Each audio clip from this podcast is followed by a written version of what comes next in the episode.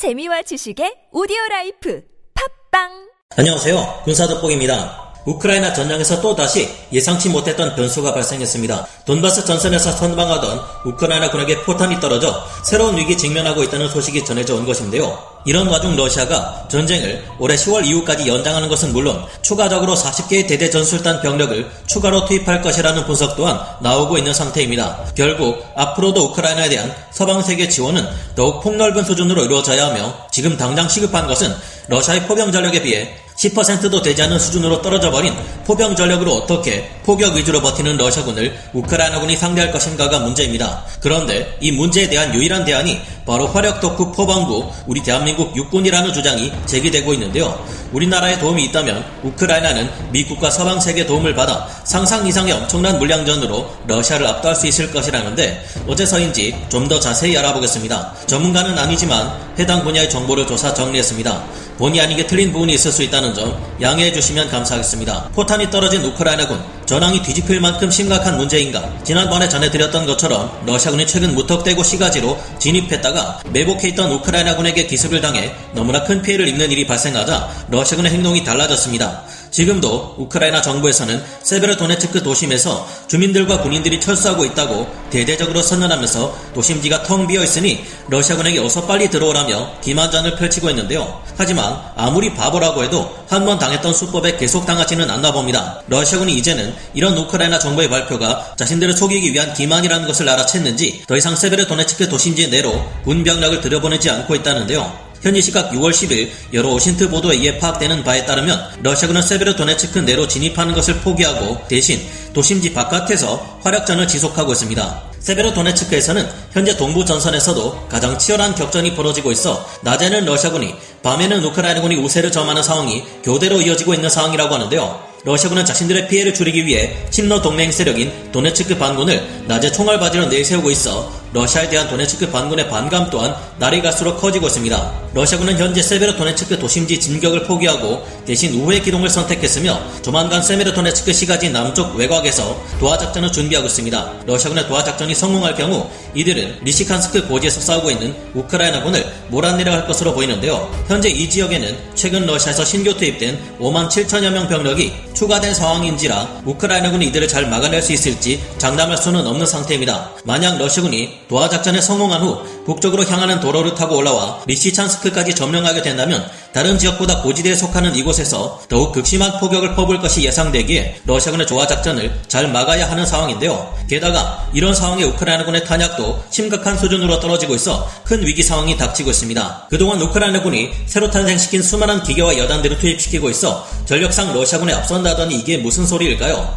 틀린 말은 아닙니다. 실제로 현재 우크라이나군은 남부 전선에서 러시아군을 압도하고 있으며 우크라이나군 공세의 압도적인 기세에 밀려 현재 이 지역 러시아군은 헤르손을 사실상 포기하고 절대로 포기할 수 없는 최고의 보로 노바카오프카를 중심으로 새로운 방어선을 형성했기 때문인데요. 이에 대해서는 다음 시간에 좀 더 자세히 말씀드리겠지만 이처럼 우크라이나군의 기갑부대 전력은 러시아군에 비해 밀리지 않습니다. 하지만 문제는 포병 전력입니다. 우크라이나군이 현재 근접전에서는 러시아군을 이기지 못할 이유가 없지만 러시아군이 현재 공세를 그만두고 원거리 포격전 위주로 전쟁을 지속하고 있으며 이 포병 물량을 상대하는 데 있어 최근 우크라이나군의 구소련제 탄약이 바닥나 큰 문제가 되고 있습니다. 이 문제를 젤렌스키 우크라이나 대통령은 물론 대통령실 고문과 우크라이나군 총참모부, 군사정보부장, 지역의 여러 관리들까지 하나같이 언급하며 포병 화력 지원에 대한 간절한 호소를 쏟아내고 있는 것을 보면 이는 절대로 무시할 수 없는 문제인데요. 현지 시각 6월 10일 바딤 스티비츠키 우크라이나 군사정보국 부국장이 밝힌 바에 따르면 최근 돈바스 전선에서 러시아군이 포격전으로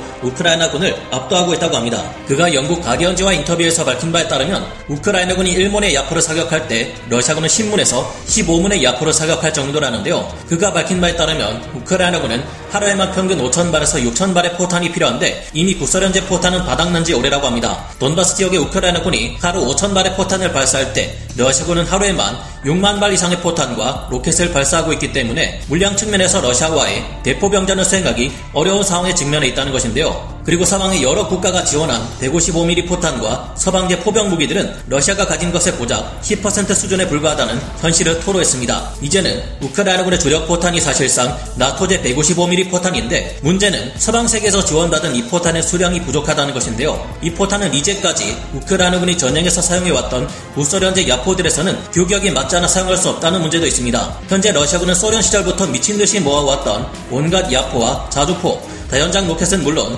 너무 오랜 기간 관리 없이 방치되어 있어 실제로 발사가 되기는 하는지 의심스러운 야포와 포탄까지 그야말로 있는 대로 죄다 끌어와 전장에 투입하고 있습니다. 이 같은 문제가 우크라이나군의 피해를 누적시키고 있어 큰 문제입니다만 이 같은 러시아군의 물량 우위가 계속해서 러시아군에게 이어질 수는 없을 것입니다. 러시아군도 현재 가용할 수 있는 모든 야포와 포탄을 쏟아붓고 있어 이 같은 상황이 얼마나 오래 지속될지는 알 수 없는 반면 우크라이나군은 당장 야포와 포탄 수량이 너무 부족한 것이 문제지 랜드리스 법안에 의한 무제한 포탄 지원이 가능한 만큼 미국이 대규모 포탄 생산 체제를 부활시킬 경우 상황은 크게 달라질 수 있을 것으로 예상됩니다. 이전에 우크라이나가 하루 500발의 제블린과 스팅어가 필요하다는 주장이 나온 이후 미국은 대량의 미사일 생산 체제를 부활시켰습니다. 이제 155mm 포탄의 부족이 극심하다는 것이 밝혀진 만큼 우크라이나를 이용해 러시아와의 대리전을 치르는 것이나 다름없는 미국이 대량의 155mm 포탄 양산 시스템을 되살리고 지금보다 훨씬 많은 야포를 지원할 경우 상황은 점점 달라질 수 있을 겁니다. 다만 문제는 그때까지 시간을 벌 수 있을 만한 포탄을 대량으로 지원해 줄 만한 것이 필요 하다는 것인데요. 그런데 생각해보면 미국에게 엄청나게 많은 수의 155mm 서방제 포탄을 지원해 줄 수 있을 만한 강력한 군사력을 지닌 국가가 있습니다. 바로 화력 덕후, 포방구라 불리는 우리 대한민국 육군이죠. 2020년 기준으로 대한민국은 155mm 자주포를 최대로 운용하는 국가가 되었고 견인포를 포함해 155mm 야포만 해도 총 3천문 이상을 운용 중에 있습니다. 105mm 포탄의 경우 무려 340만 발이나 있어 재고가 너무 남아돌아 105mm 포탄을 사용하는 차륜형 자주포인 K105A1 자주포까지 만들었는데요. 양으로만 따질 경우 대한민국은 이번 우크라이나 러시아 전쟁이 발발하기 이전의 러시아와 북한에 이어 세계에서 세 번째로 많은 포병 전력을 보유한 국가입니다. 우리 또한 북한과 중국의 위협을 받고 있는 만큼 대량의 포탄과 야포 재고를 반드시 확보하고 있어야만 하는 것이 사실이지만 현재 운용되고 있는 고성능 포탄을 제외하고도 우리 군은 수없이 많은 포탄을 보관 중인데요. 이들 중 노후되고 오래된 것들을 우크라이나에 지원할 경우 당장 하루하루 생존이 시급한 우크라이나군 포병에게 든든한 지원이 되고 우리는 우크라이나 에 공헌했다는 것을 인정받아 훗날 폴란드와 노르웨이를 비롯한 여러 유럽 국가에 추가 수출을 타진할 수도 있겠죠. 한국에서 지원받은 포탄의 신뢰성은 이때 한국 무기 수출에 지대한 영향을 끼칠 수 있을 것입니다. 물론 러시아와의 관계가 최악으로 치닫는 것이 우려되는 만큼 이를 직접적으로 지원하는 것은 어려워 보입니다. 하지만 현재 미국은 랜드리스 법안을 이용해 우리 한국에게서 포탄을 구매한 다음 미국이 넘겨주는 식으로 우크라이나에 한국 포탄을 넘겨줄 수 있는데요. 이런 방식을 사용할 경우 우리는 미국의 포탄을 판매한 것이지 우크라이나에 직접적으로 살상 무기를 제공한 것이 아니다라고 버팅길 수 있으니 괜찮은 방식이 아닐까 생각해 봅니다. 우크라이나를 지원하기 위한 미국의 155mm 포탄 대량 생산 체제가 부활할 때까지는 어느 정도 시간이 필요하고 한국 외에 이 빈틈을 메워줄 수 있는 국가가 딱히 떠오르지 않는 것이 현재 상황인데요. 어찌 보면 우크라이나 러시아 전쟁이 훗날 우크라이나의 대승으로 끝난다면 여기에 누구보다 지대한 공헌을 한 것이 대한민국이라는 누구도 반박할 수 없는 주장을 내놓을 수도 있을 겁니다. 여러분은 이에 대해 어떻게 생각하시나요? 오늘 군사 돋보기 여기서 마치고요. 다음 시간에 다시 돌아오겠습니다. 감사합니다. 영상을 재밌게 보셨다면 구독, 좋아요, 알림 설정 부탁드리겠습니다.